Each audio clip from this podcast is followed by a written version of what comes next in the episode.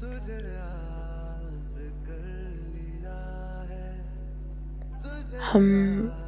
अपनी दे एक दूसरे से छिपा ले जाएँगे।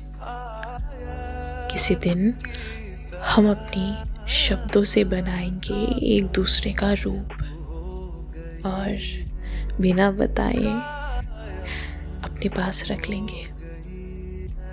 तुम हर सुबह मेरी आवाज़ सुनोगे। जो मैंने तुम्हारे कानों तक नहीं भेजी। एक दिन तुम्हारे पास अपनी कोई देह न होगी। सिर से पाँव तक मेरी लहराती हुई फुसफुसाहट होगी वह देह। मेरी आवाज़ की गूंज से बनी मीनार होगी तुम्हारी आत्मा। हम कभी नहीं मिले फिर भी।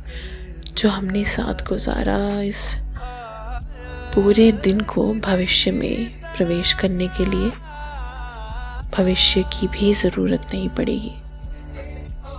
जैसे तुम में समाने के लिए।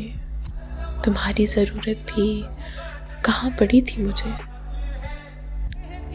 इस धरती पर तुम कहीं नहीं रहती, सिवाय मेरी बातों के।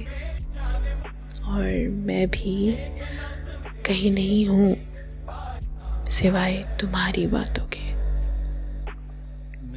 हम दोनों ने ही घर बदल लिया है।